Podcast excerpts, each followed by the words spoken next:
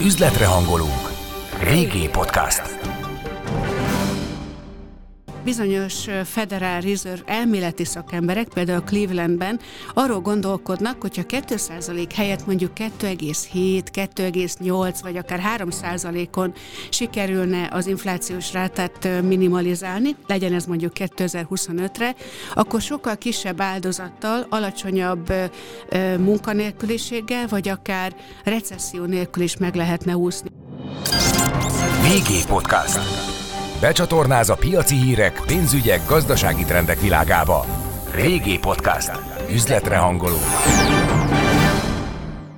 Vannak itt olyan befektetési lehetőségek, amelyek nagyon olcsók, akár a bankok, biztosítók. Vannak szektorok, amelyeknek kifejezetten jót tesz az, hogyha emelkedik a kamatszín, és hát nagyon-nagyon olcsó részvényekre lehet találni.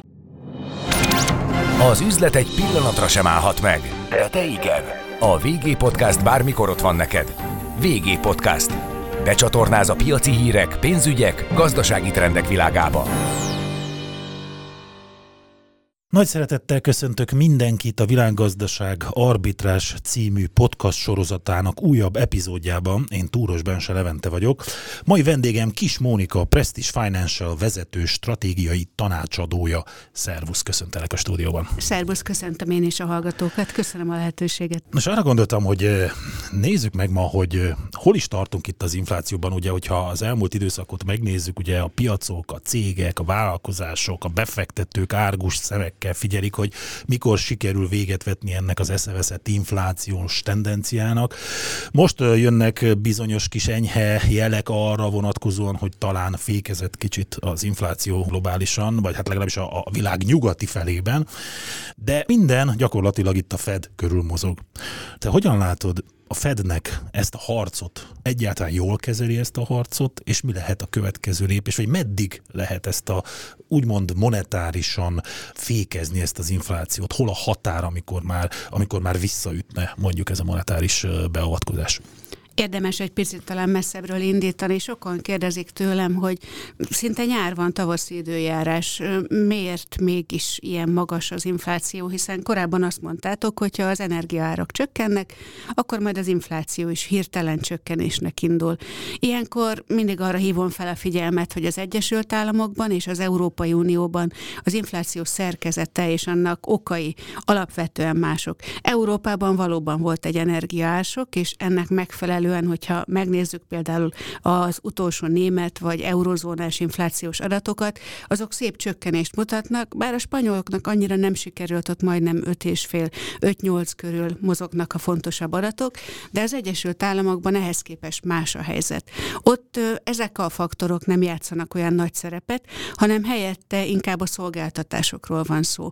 Elindult ott is egy inflációs folyamat, amelynek több gazdasági, bel- és külpolitikai okai is volt, a monetáris lazítás után kinyitottunk, és ez a bizonyos szolgáltatóipari infláció, ez az, ami a legnehezebben leküzdhető, hiszen a termelői árak azok relatíve gyorsabban tudnának változni, de a szolgáltatások számára nagyon nehéz az árak pontos szabályozása. De a szolgáltató szektorban, és bocsánat, szabadba vágok, nem ugyanaz a makrogazdasági elvek uralkodnak, hogy a kereslet és kínálat határozza meg úgymond az árat? Tehát most gyakorlatilag keresleti piacról beszéltünk ugye az elmúlt években, és folyamatosan emelkedtek az árak. És ugye azt remélik, vagy abban reménykednek a jegybankárok is, hogy majd a kereslet csökken értelemszerűen, és megint kínálati piac lesz. Ez fogja letörni az árakat vélhetően. Na hát eddig a tankönyv, de akkor ez hogyan működik a valóságban? Közép és hosszú távon teljesen igazad van, rövid távon újra elővettük a ragadós infláció jelenségét. Talán akik, hallgatók, akik 15-20 éve foglalkoznak tőkepiacokkal, emlékeznek erre a sticky inflation inflation kifejezésre, ami azt jelenti, hogy a piaci szereplők rövid távon nem szeretnének olyan gyorsan adaptálódni a viszonyokhoz, hiszen hogyha lefelé megy az infláció, mi van, hogyha másfél hónap múlva ismét vissza kellene emelni az áraimat, akkor vajon hány üzlet felett, hány partnert veszítek el, visszajönnek-e hozzám, és ez a másik irányba is ugyanígy igaz. Tehát a mi várakozásaink, amelyek elsősorban visszafelé irányulnak, tehát én úgy határozom meg az inflációt, ahogy az elő előző nap, az az előtti nap és a még az előtti időszakban alakult, azok egy picit ilyenkor irracionálisá válnak. Tehát tervez az egyén, és a terveiben nem abban gondolkodik elsősorban, hogy mi lesz majd két hét múlva, vagy egy vállalatvezető, hanem több szempontot is figyelembe vesz. Lehetséges, hogy a nyersanyagárak most csökkentek, de mi történik, hogyha egy hónap múlva megint 30%-kal drágában tudok csak bármelyik alapanyaghoz hozzájutni, hiszen olvasom az újságban is, hogy Kínában is egyre nagyobb a kereslet. Ezért ez a bizonyos ragadós infláció magasan tartja az árakat és ez az, amivel leginkább nehezen e, tud megbirkózni bármelyik jegybank. Kérdésedre válaszolva, minden inflációt lehet győzni, csak elég magas kamatszint kell hozzá, és hát a kérdés az, hogy ez a nagyon magas kamatszint milyen következményekkel járna a gazdaságra. Hiszen ha most tegyük fel, 10%-ra felhúzná a Federal Reserve a jegybanki alapkamatot, az irányadó rátát, akkor szinte azonnal megszűnne az infláció, és ezzel munkanélküliségi rátát is mm, egy ilyen ilyen nagyon egyszerű számítás szerint legalább 6-8 millió amerikaival megnövelni. Tehát óvatosan kell bánni a kamatemelés eszközével, hiszen annak következményei hát vannak. Hát valószínű akkor leállna, vagy legalábbis hatalmasat fékezne, vagy esne vissza a gazdaság egy olyan kamatszint mellett, ugye nem egészséges. És akkor itt jön a következő kérdés, hogy mi az egészséges infláció? Ugye emlékezzünk csak vissza ezelőtt tizenvalahány évvel nulla százalékos inflációra büszkélkedtünk itt akár Magyarországon is, de a világban sem volt érdemi infláció. A jegybankoknak viszont van egy kitűzött céljuk, ugye a Fed esetében ez a 2% körüli szint. Miért kell egyáltalán az infláció? Ha már erről a bizonyos tankönyvről volt szó, akkor ott mindig leírják, hogy mérési hiba bármikor előfordulhat. Tehát ez a bizonyos kétszázalékos inflációs tartomány, amelyet kívánatosnak tartanak elérni, az azért nagyon fontos, nehogy alul lőjünk. A defláció az egy nagyon csúnya csapda, olyankor visszafogjuk a fogyasztásunkat, kereslet csökken, abból a spirálból monetáris politikai eszközökkel nagyon nehéz kikerülni. Én gondolom, Japán. hogy mindenki arra számít majd, hogy egyszer csak olcsóbb lesz, egyre olcsóbb lesz, és akkor elhalasztja a vásárlásokat értelemszerűen, meg a beruházásokat, stb. stb. És ez meg oda vezet, hogy akkor viszont a termeléstől kezdve minden összeomlik, rosszul látom? Teljesen így van. Ez az a bizonyos deflációs spirál, amiről olyan sokat beszéltünk, és ami miatt Japán több mint másfél évtizede már egy nagyon laza monetáris politikát kell, hogy betartson. Ezért körülbelül 2% körül tartjuk az inflációt, de mostanában a Federal Reserve részéről is egyre gyakrabban felmerül az a kérdés, hogy mi lenne, ha egy nagyon picit feljebb emelnénk ezt. Ez természetesen elméleti vita, és nem mondanám, hogy ez most spanyol viasz, amit hirtelen feltaláltak, de egyre többet olvasok arról, hogy bizonyos Federal Reserve elméleti szakemberek, például Clevelandben arról gondolkodnak, hogyha 2% helyett mondjuk 2,7, 2,8 vagy akár 3%-on sikerülne az inflációs rátát minimalizálni, legyen ez mondjuk 2025-re, akkor sokkal kisebb áldozattal, alacsonyabb munkanélküliséggel, vagy akár recesszió nélkül is meg lehetne úszni ezt az időszakot, hiszen világos, hogy a Fed jelenleg saját maga generálja a recesszió veszélyét, azáltal, hogy ez a bizonyos 5,25%-os lehetséges végső kamatszint, ez valószínű, hogy magasabbra kerül, már csak azért is, mert látjuk, hogy az infláció ragadós, az úgynevezett maginflációs mutatók azok továbbra is fent vannak, és hát ez az, ami a tőzsdéket is megmozgatja. Ez az elmélet egyébként, amiről beszéltem, hogy lehetne az 3% is az a bizonyos 2%-os infláció. Egyes számítások szerint akár 4 millió amerikai munka nélküliségét kerülni el. Tehát körülbelül... Ennyit számít az az 1 százalék pont, vagy 100 bázis Igen, ez a, ez a modell, amit legalábbis a Clevelandiek felállítottak, és a történetről csak azért tudunk, hiszen a Wall Street Journalban megjelent a Twitteren egy bejegyzés, ami arról szólt, hogy Clevelandben készülnek valamire. Nem nagyon foglalkoznék az ügyel, hogyha ez az újságíró többször nem szellőztetett volna már meg olyan kamatvágásokat, vagy éppen kamatemeléseket az elmúlt tíz év során. Tehát közel van a forráshoz, vagy jók a, a, a hogy mondjam, a hírcsatornái. Nem szeretném mondani, hogy súgnak neki, ez nagyon csúnya lenne. Szerintem jól olvassa azt a nagyon sok elemzési anyagot, amelyet valószínű feldolgoz. Egyébként kiváló könyvei is vannak, tehát valóban szakemberről van szó, és jók az információi. Térjünk vissza egy picit a japán jegybankra. Ugye itt az elmúlt év, hát mondhatom tizedekben lassan már, ugye nagyon kőbevésett monetáris politikát folytattak, ők szabályozták meg az állampapírhozamoktól kezdve mindent vásároltak, még részvényeket is. a gazdaság mégse indult be. És most ott tartanak, hogy talán ott is elindult az infláció, persze mérföldekre van az európaitól, egyébként teljes Ázsiában mérföldekre van, a, és erre majd aztán térjük még vissza, hogy az miért van. No, de mit tud lépni most a, a japán jegybank? Három és fél százalékos inflációval küzdenek. Ez számunkra idézőjel, ott viszont nagyon komoly probléma, hiszen más a társadalom szerkezete, más a fiatalok, öregek aránya, a termelékenység, és tavaly december 20-án úgy tűnt, hogy meg is kezdik a monetáris szigorítás, 15 év laza hozamgörbe kontrollja után kemény 25 bázispontot tudtak emelni, azon a várt rátán, ameddig felengedik a 10 éves japán államkötvénynek a hozamát, ez egészen 0 0,5%-ig ment a korábbi 0,25-ről. Tehát ők még ott tartanak, amikor mi itt az Európai Központi Banknál először láttuk örömmel, hogy végre nem negatív a ráta. Nem nagyon tartott sokáig ez a bizonyos monetáris szigorítás, mert januárban, amikor újra üléseztek, akkor a piac azt várta, hogy újraindul majd, és esetleg talán feljebb fogják nyomni, és ők is a monetáris szigorítás útjára lépnek. No nem. Ehhez képest elképesztő mennyiségű likviditás érkezett a QE program folytatásaként a Japán jegybank részéről. És a már ez a mennyiségi tartunk, lazítás. Csak ez a bizonyos mennyiségi lazítás egyébként nagyon sokat segített az amerikai részvénypiaci rallin.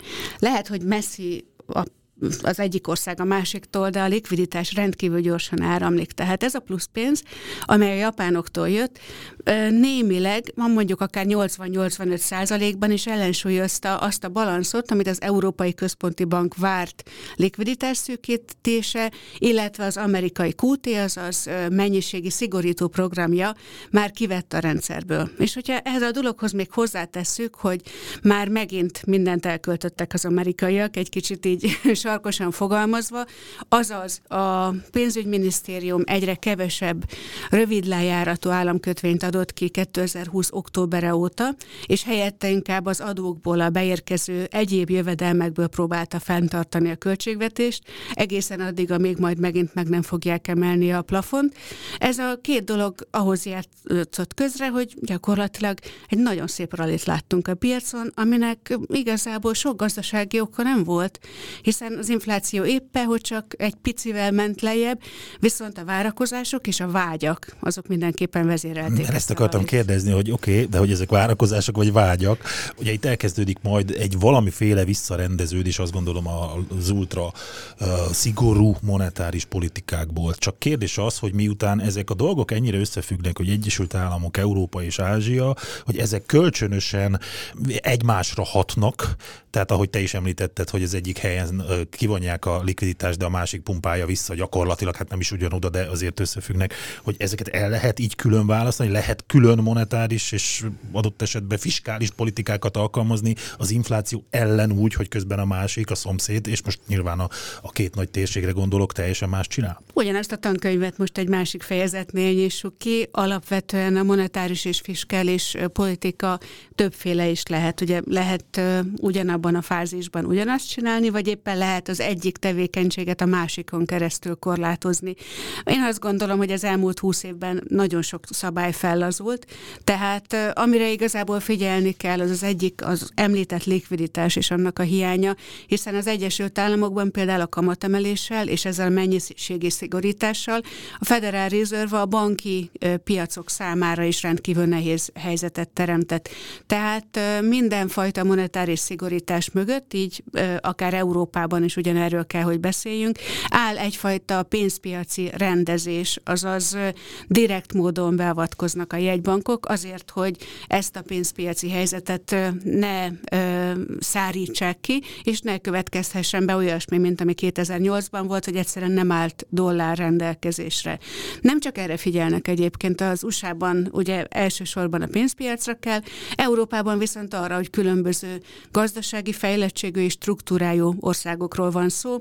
Lásd mondjuk a francia-német hozamgörbét, hogyha megnézzük, hogy milyen komoly eltérés van a déli országok hozamszintjeihez képest, akkor az Európai Központi Banknak delegált feladata, és erre már intézkedéseket is hoztak, hogy ezt a különbséget csökkentsék, hiszen az Európai Unió kötvénypiacainak valamilyen módon harmóniában kell működni. És ezek a diszkrepanciák azok, amelyek az ázsiai inflációnak és az okai részben, vagy legalábbis az, hogy ők egy egészen más fázisban járnak. Érdekes egyébként, hogy szinte már csak egyetlen nagyobb ország maradt a nagyvilágban, amelyik még a monetáris lazítás útján van, ez pedig Kína. És március elején ugye kongresszus tartanak majd, és hát nagyok a várakozások, hiszen a jegybank továbbra is minden reggel nagy mennyiségű likviditást pumpál a piacba, kamatszinteket nem emelték, szeretnék most kihasználni a lehetőséget, hiszen túl vannak a Covid-on, nyitni a gazdaságot, és hát uh, itt elég komoly kötvénypiaci lehetőségek is állnak előttünk, mert ugye mindenki azt figyeli, hogy melyik lesz az az első ország, amelyik uh, még monetáris lazít, vagy pedig már megtörténik a kamat plafonnak az elérése, és onnantól fogva lehet hosszú kötvényeket vásárolni, kötvénypiaci alapokon keresztül extra jövedelemre szert tenni, mert az az igazság, hogy a részvénypiac meglehetősen kockázatosnak tűnik idén. Ez furcsa egyébként, mert január eleje óta, amíg az S&P 500 raliban volt, egy 7%-os emelkedést láttunk, egy átlag emelkedés az 10% egyébként, úgyhogy haza is lehet menni szerintem, így február 10-e környéken ezt gondoltuk, és hát igen, utána jött is a kiózanodás. Tehát, Na de ez a kérdés, és akkor most kagyarodunk ugye a részvénypiacokra egy picit, hogy ez már a kiózanodás, vagy ez csak a megtorpanás, a bázisépítés, és akkor megyünk tovább? Ehhez látnunk kellene, hogy hogy alakul az infláció a következő három hónapban, és szerintem az egyik kulcsfontosságú tényező Kína, és hogy az ő nyitásuk hogyan fog, milyen hatással lesz majd az energiapiacra. Hogyha tényleg olyan mértékű olajáremelkedés jön, mint például a Goldman Sachs előrejelzi, ők már ismét 100 dolláros olajáról beszélnek, akkor viszonylag kevés az esélye arra, hogy 5-25 után meg tud állni a Federal Reserve Reserve az alapkamatban, és júniusban további kamatemelések várhatók. Ezeknek nagyon súlyos következményei vannak például a helyi lakáspiacra, akár az új építésekre, akár a használt lakások vásárlására. Ezért nagyon óvatosnak kell lennie a Fednek, és hát itt a kérdés, hogy el lehet-e kerülni a recessziót, vagy nem. És a másik nagy kérdés az, hogy mit lép erre Európa. Ugye itt láttuk, hogy elkezdődött úgymond egy szigorú kommunikáció és egy szigorítás is az Európai Unióban, vagy az Eurózónában, inkább akkor így fogalmazok. Arról beszéltünk, hogy nem egészen homogén ez a, az európai gazdaság, tehát nyilván itt különböző dolgokra kell figyelni ja, az Európai Központi Banknak, de hát olyan nagy a kamatkülönbség már most, hogy, hogy ez nyilván egy bizonyos, vagy egyfajta tőke szívást eredményez az európai kontinensről az amerikaira, vagy rosszul látom? A tőke elszívásban nem vagyok teljesen biztos. Tehát jelen pillanatban már csak a geopolitikai feszültségek miatt is nagyon meggondolja egy vállalatvezető, hogy milyen irányba megy, már mint a reálgazdaságban. Ami a fedezetlen kamatparitást, euró-dollár árfolyamot illeti, tehát ilyen értelemben vett tőkéről vagy likviditásról van szó, azt látjuk, igen. Tehát ahogy annak idején januárban is beszéltünk róla, nagyon magas volatilitásra számítottunk az euró-dollárban, ahogy éppen az adott országnak az inflációja csökken vagy növekszik, úgy változnak hozzá a monetáris várakozások, és ez aztán 300-400 pontos változásokat okoz. 1,06-ról felugrunk egy 10-re az euró-dollárban. Olyan mozgások, amelyek egyébként kihasználhatók, tehát kedvezőek a devizapiaci szereplők számára, de az irány nélküliség az, ami leginkább jellemzi most a kontinenst. Szerintem ez teljesen normális, hiszen háború van a keleti végeken. Ez már önmagában kéne egy tőke menekülést eredményezzen, és gondolom, hogy eredményezett is valamilyen szintet. Így van, ezt azonban a másik oldalról ellensúlyozhatja a kínai nyitás, hiszen az európai vállalatoknak igen nagy része Kínába exportál egyik fő partnere, tehát onnan viszont egy pozitív hatás jön. Ami az amerikai-kínai konfliktust illeti, az is rém, némileg Európa malmára hajthatja a vizet. Ilyen például az európai félvezető szektor, akár az ASML egy nagyon jó példa erre, vagy az Infineon, akik plusz megrendeléseket kapnak, hiszen Kínától igyekeznek a technológiát és az egyéb javakat is megvonni. Legalábbis most ez az amerikai álláspont. Hogyan látod, mennyi az esély annak, hogy Amerika mondjuk elkerüli a recessziót, és mennyi az, hogy Európa? Szerintem ez most találgatás, tehát ebben a helyzetben nagyon nehezen lehet bármilyen hosszú távú előrejelzést adni rövid távon viszonylag jól lehet látni előre, hogy a bérfeszültség a legfontosabb az Egyesült Államokban. Hogyha ezt sikerül kezelni, akkor valószínű, hogy az Egyesült Államok elkerüli a recessziót, hiszen nem kell majd olyan magas alapkamatszintet meghatározni, és ebben az esetben jó részvénypiaci teljesítményre is számíthatunk. Ami Európát életi hatalmas kérdője, nem tudjuk, hogy milyenek lesznek az energiaárak. Most éppen tavasz van, és nagyon jól állnak mind a földgáz, mind az olajárak, de nagyon sokan figyelmeztetnek, hogy hamarosan újra jön a feltöltések ideje, valamint, hogy szűkös kínálattal kell majd szembesülnünk, hiszen ázsiai országok elsősorban kihasználják ezt a helyzetet, és egyre kevesebb energiahordozóhoz juthat Európa. Erre rögtön lehet mondani, hogy igen, igen, de milyen jól állunk az átállásban a nem fosszilis és nem Oroszországból érkező energiahordozók tekintetében.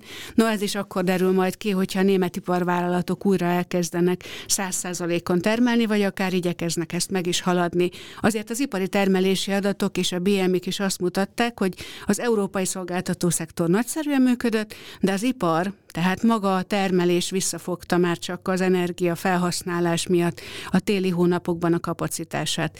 Meglátjuk, hogy mi történik tavasszal, és nagyjából ettől múl, ezen múlik majd az európai GDP csak alakulása. Csak az ipar visszafogja a teljesítményét, akkor a távol állunk még mindig attól, hogy kínálati piac legyen, hiszen hogyha a gyártást és akkor most dióhéjban a gyártást visszafogjuk, akkor értelemszerűen kevesebb termék lesz a piacon, tehát magyarul emelkedik az ára. Feltéve, hogy a hazai piacra gyártunk, és nem mondjuk exportra. Egyébként teljesen igazad van ebben a dologban.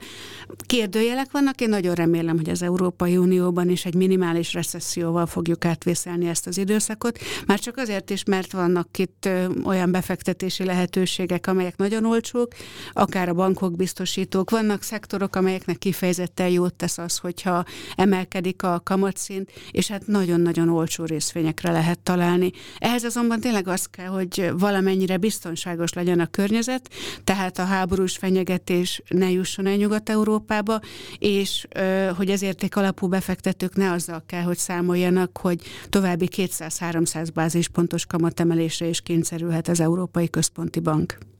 Hol lesz a tető az európai monetáris politikában? Milyen kamatot látsz mondjuk az év végén? Ezt nem tudom érdemben megmondani. És Fed? Ugye most a Fednél talán egyszerűbb a helyzet, mert ott azért előre, vagy inkább előre kommunikálnak, mint az Európai Központi Banknál. Igen, egy picit jobban látható. Én az 575-ös szintet lőttem be most pillanatnyilag, ami azért rossz hír lenne a piacnak a korábbi várakozásokhoz képest, és még júniusi kamatemelésben gondolkodom. Az pedig, hogy Tehát ebben... az év második felében már nem fognak kamatot emelni, ha jól értem? Igen, nekem ez az elképzelésem, viszont nem is jön monetáris lazítás, hanem egy magas platón maradunk. Mennyi ideig? Mondjuk azt, azt jelenti, hogy egy-két évig, vagy Meglátjuk um, decemberben, 2024-ben megkezdődhet. Így van. Nagy a bizonytalanság. Korábban is mindig ezt mondtuk, hogy nagy a bizonytalanság. Szerintem most van jó esélye arra, hogy elkerüljük a recessziót. Erről beszél egyébként az IMF is, Európai Központi Bank is.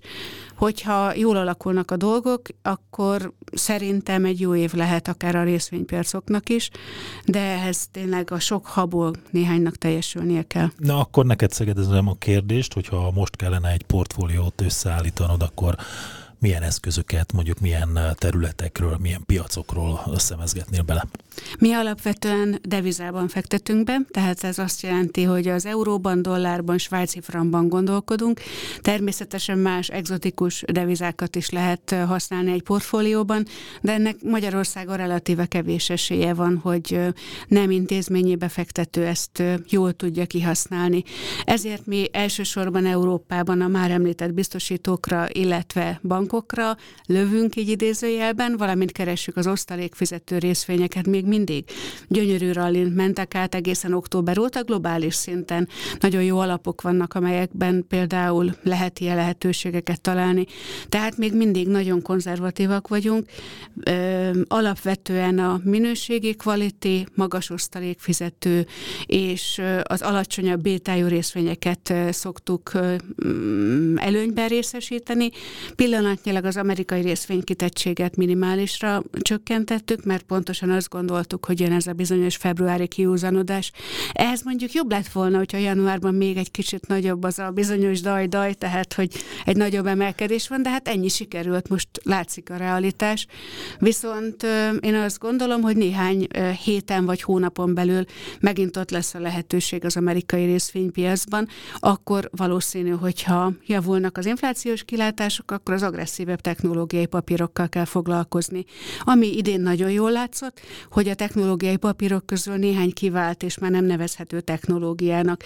Mi ezt ilyen új és régi technológiaként különítettük el a cégen belül, hiszen az Apple vagy a Google esetében én azt gondolom, hogy lassan már inkább a konzumer szektorhoz tartoznak, és a technológia megjelenik valóban, de nem szabad összehasonlítani egy magas hitelállományú terméket pillanatnyilag a piacra még nem bocsájtott, és elég kockázatos kisebb részvényel ezeket a mamutokat, amelyek egyrészt ugye oligopol szerkezetűek, vagy monopól szerkezetűek, másrészt pedig már tényleg a fogyasztó kiszolgálására koncentrálnak. Ezekkel nagyon jól lehetett kereskedni egyébként januárban, akár a Tesla-ra vagy az Apple-re gondolsz.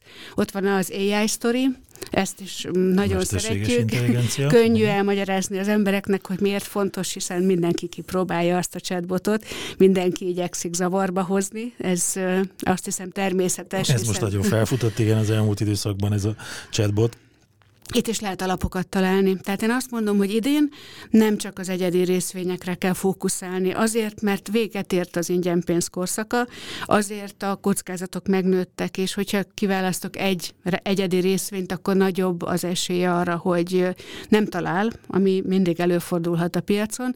Ezzel szemben, hogyha valamilyen stílus, szektor, régió LTF szerint fektetek be, például, például ETF-ek, befektetési alapok, azok sokkal jobban kezelhetők. Régen keres kereskedtem mennyit aktívan kötvényalapokkal például. Tehát a lengyel kötvényalapok vétele, eladása, az kifejezetten egy taktikai pozíció volt, hiszen ahogyan változik a lengyel infláció ö, alakulása, illetve az ottani bank, ö, devizahiteles rendezéssel kapcsolatos negatív hírek érkeznek, ezek erősen mozgatják a kötvénypiacot. Másfél hónapos kötvénypiaci pozíció, nagyon régen láttunk ilyet. Aktívan kell kereskedni, keresni a lehetőségeket. Ezt hiszem, szembe. ez a legfontosabb. Itt szeretném felhívni a hallgatók figyelmét arra, hogy mindaz, ami a beszélgetés során elhangzott, az nem minősül befektetési tanácsnak, befektetési ajánlásnak. Kérem, amennyiben ezen gondolkodnak, sokkal körültekintőbben tájékozódjanak. Kis Monika, a Prestige Financial ZRT stratégiai tanácsadója volt a mai vendégem. Hát nagyon szépen köszönöm, Moni, hogy eljöttél. Én is köszönöm a lehetőséget. Várunk vissza máskor is nagy szeretettel. Üzletre hangolunk. Régi Podcast.